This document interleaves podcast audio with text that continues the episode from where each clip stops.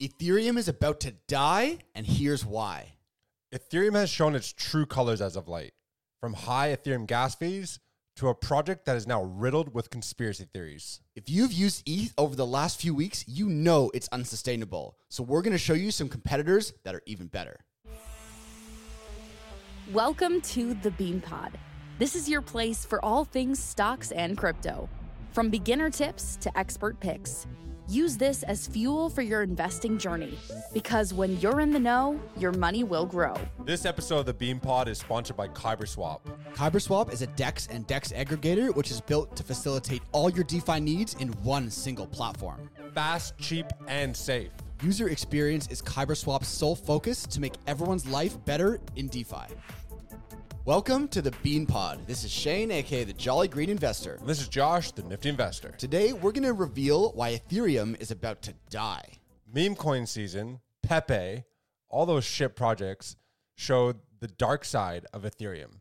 It sent gas fees through the roof to the point where the average user couldn't even make any swaps. Yeah, I mean, look, I've I've shoveled plenty of money into the garbage dumpster fire over the last few weeks. I'll tell you that much. You know, when you're trading meme coins, you know, you're following everyone's following these anonymous accounts on Twitter that are pumping 10 meme coins a day. And then you're left holding the bag on these liquid shitcoin meme coins. And to get out of your trades, oh, all of a sudden the Ethereum gas fees are $300 a trade. Mm-hmm. Now, if this doesn't show you, so Ethereum was founded in what, 2017? 2013, 2013. 2013, yeah. It's 10 years old.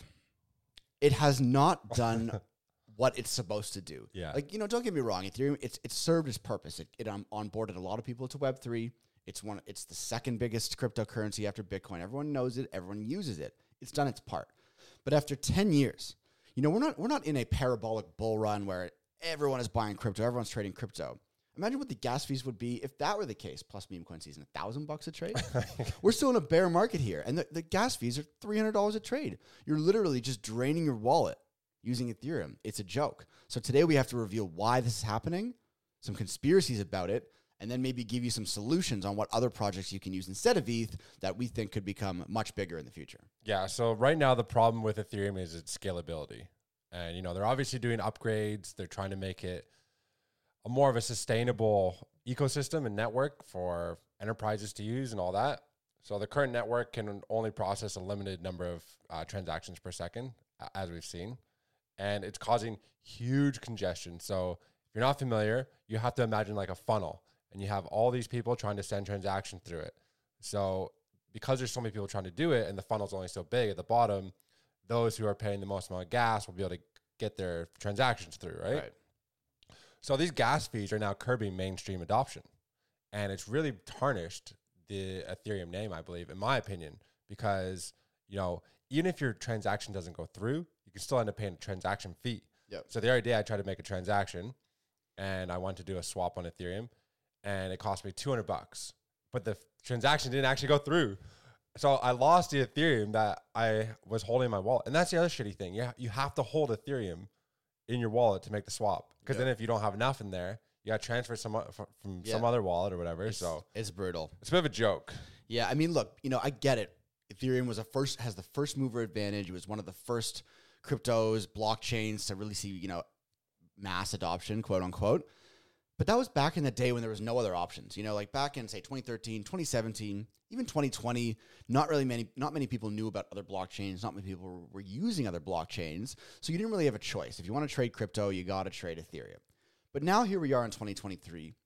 There's so many other blockchains that are just faster, cheaper, more scalable, and just much more of a pleasure to use than Ethereum. So it's really just comes down to laziness of people that they continue to trade on Ethereum.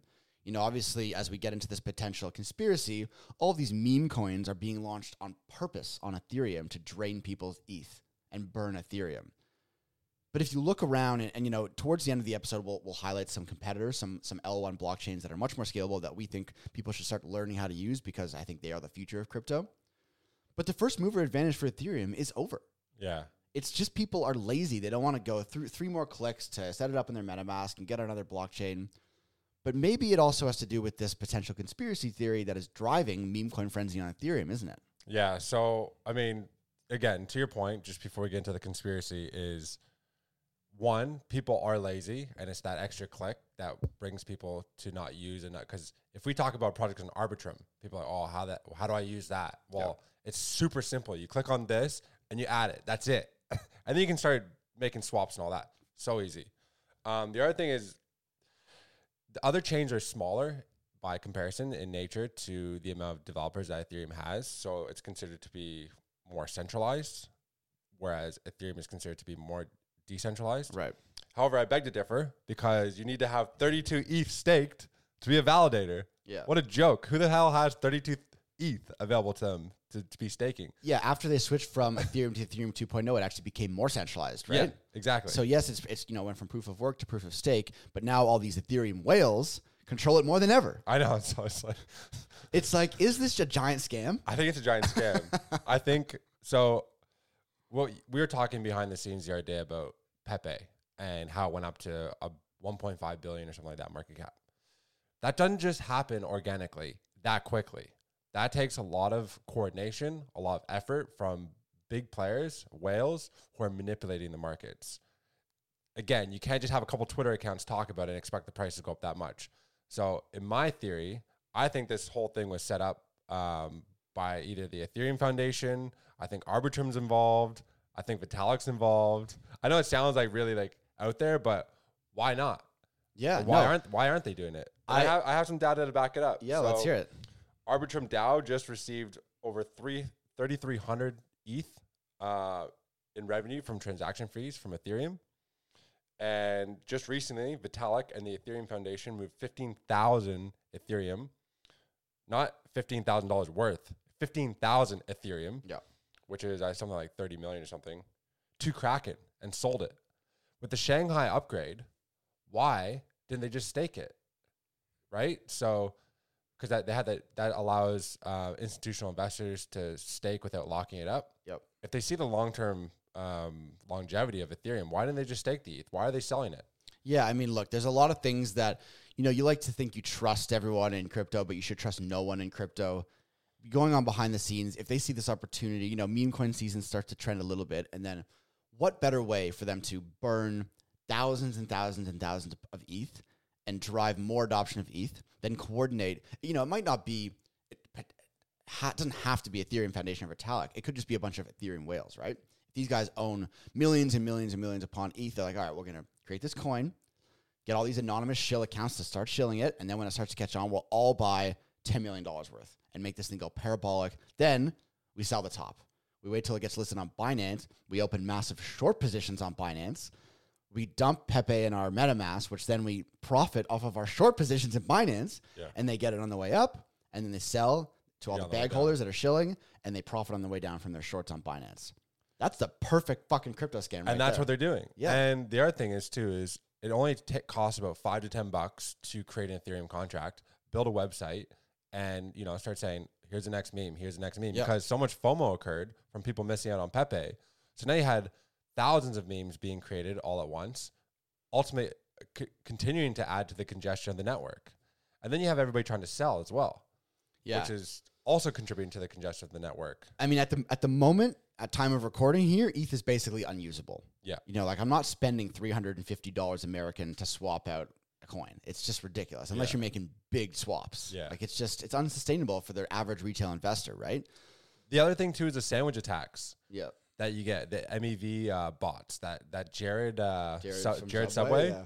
he was making bank off. It was he was making like 150 ETH a day or something like that, sandwiching front running bots on people's transactions. Yeah. and that's just because of how high the gas fees were. So y- that's another thing that's eliminated with some of these alternatives where, that we're about to present. Yeah, so I think it's there's a lot of things that are potentially shady about Ethereum. There's a lot of evidence to show that it is a failed technology. You know, if you're so let's put this back. You know, I, we always I like to make analogies about startups and business, right? If you're a startup and you're a business and you launch something in 2013 and it, this technology is still failing, even though you know people are using it, yeah, I get you're making money, but the technology is failing. People are going to wonder what the hell you're doing. And it's it's because the technology is so old school that even if with this Ethereum 2.0 upgrade that in theory will allow it to reach 100,000 transactions per second, it's nowhere near there at the moment. It's it's just still so far behind all these new next gen L1 blockchains, which we'll talk about.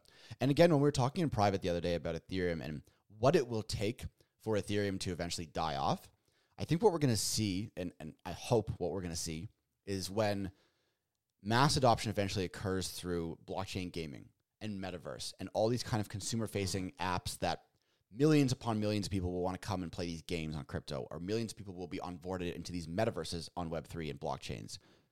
It's they simply cannot be built on Ethereum. You can't build a game on Ethereum because it's way too slow and expensive and clunky.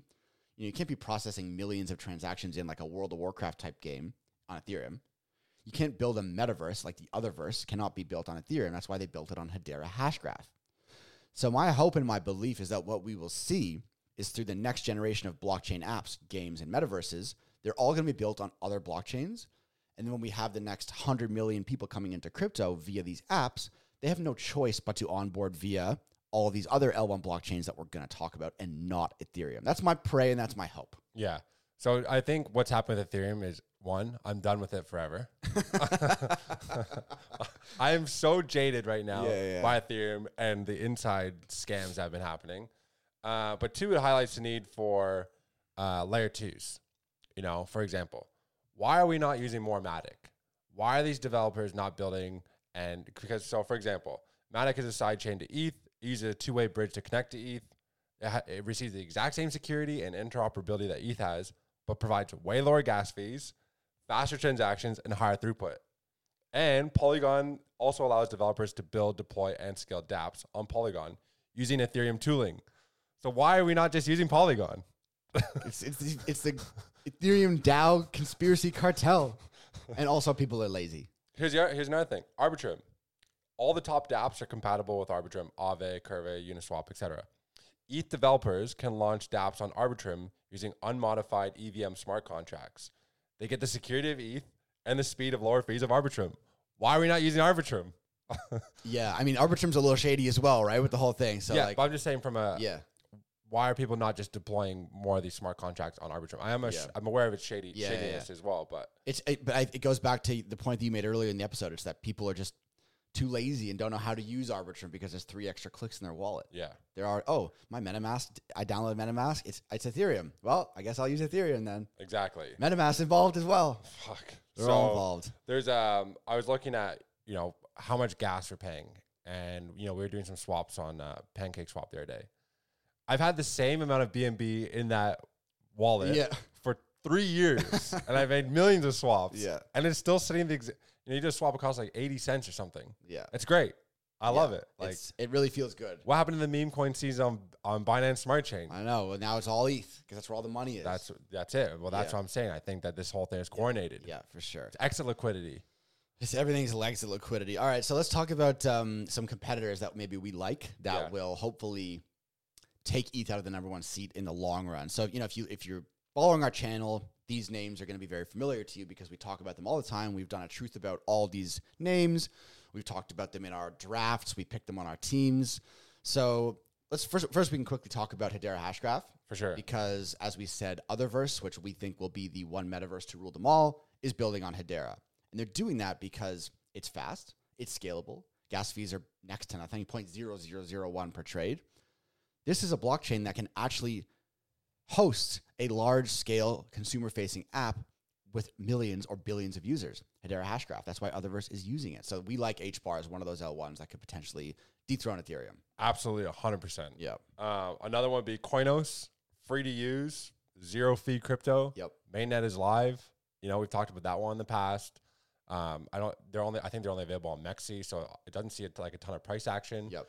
But that's another really good one. Yeah, for sure. Uh, you could something like Avalanche. You could look at too. Yep. I was on Trader Joe the other day making a couple swaps, and it, pretty sure it cost me nothing. I thought Yeah, it was like zero dollars. Zero dollars, right? zero, yeah. 0.001 or whatever. Here's another thing. So that's a proof of stake consensus mechanism like ETH.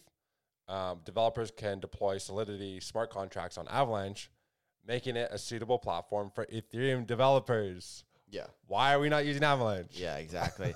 uh, another L1 that we've kind of started talking about a lot lately as we learn more about it is ICP, so Internet Computer Protocol.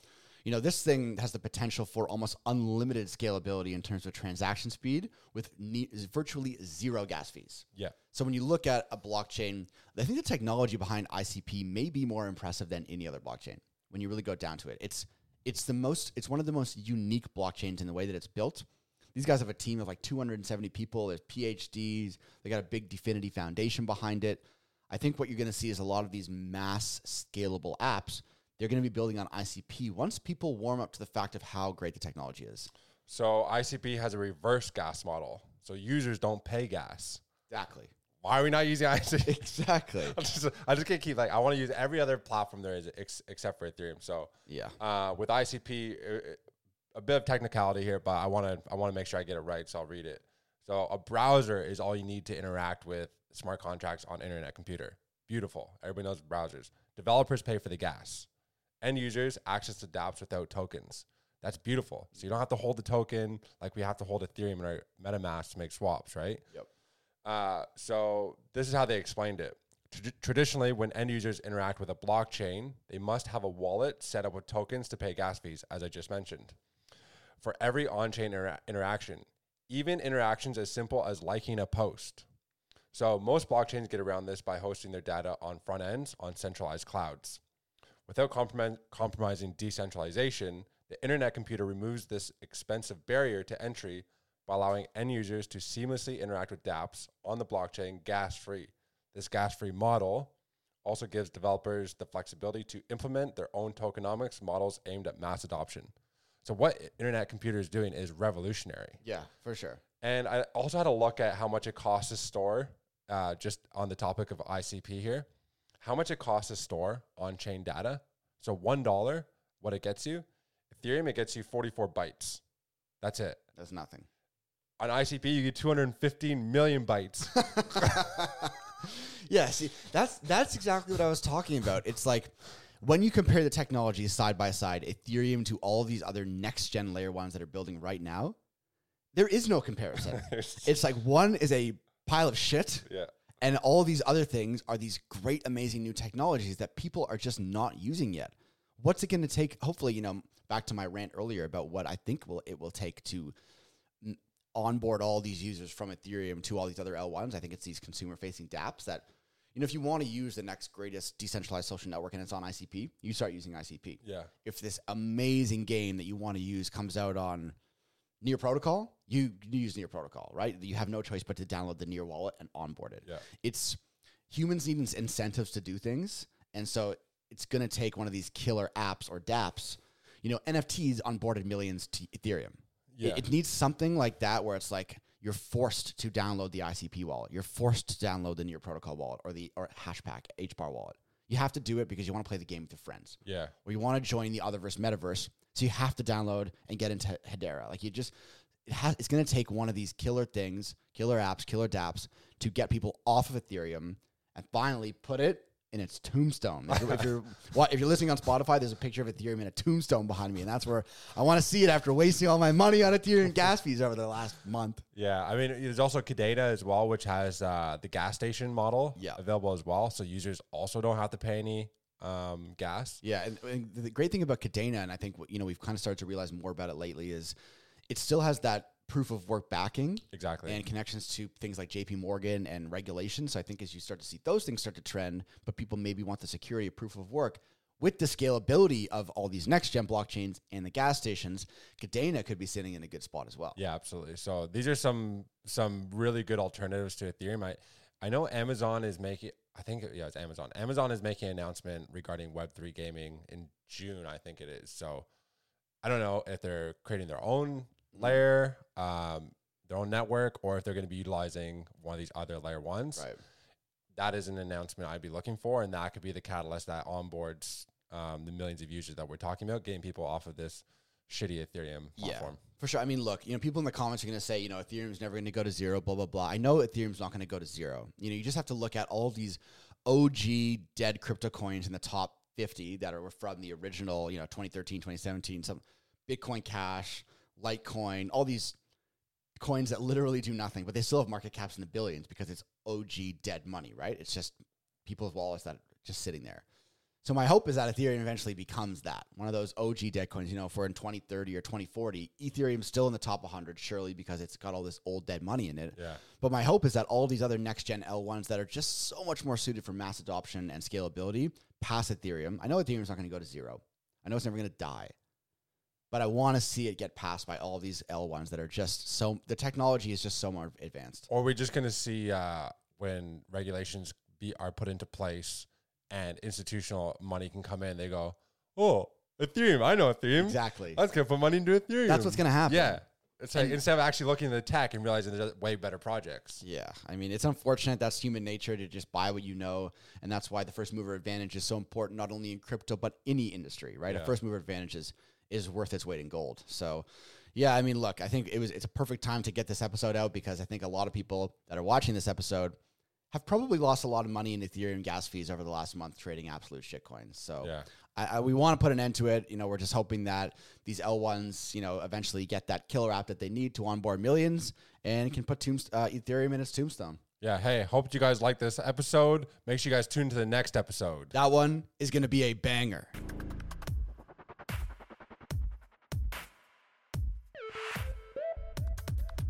All views expressed by speakers on the BeanPod are solely their opinions. You should not treat any opinion expressed on the BeanPod as a specific inducement to make a particular investment or follow a specific strategy, but only as an expression of their opinion. This podcast is for informational purposes only.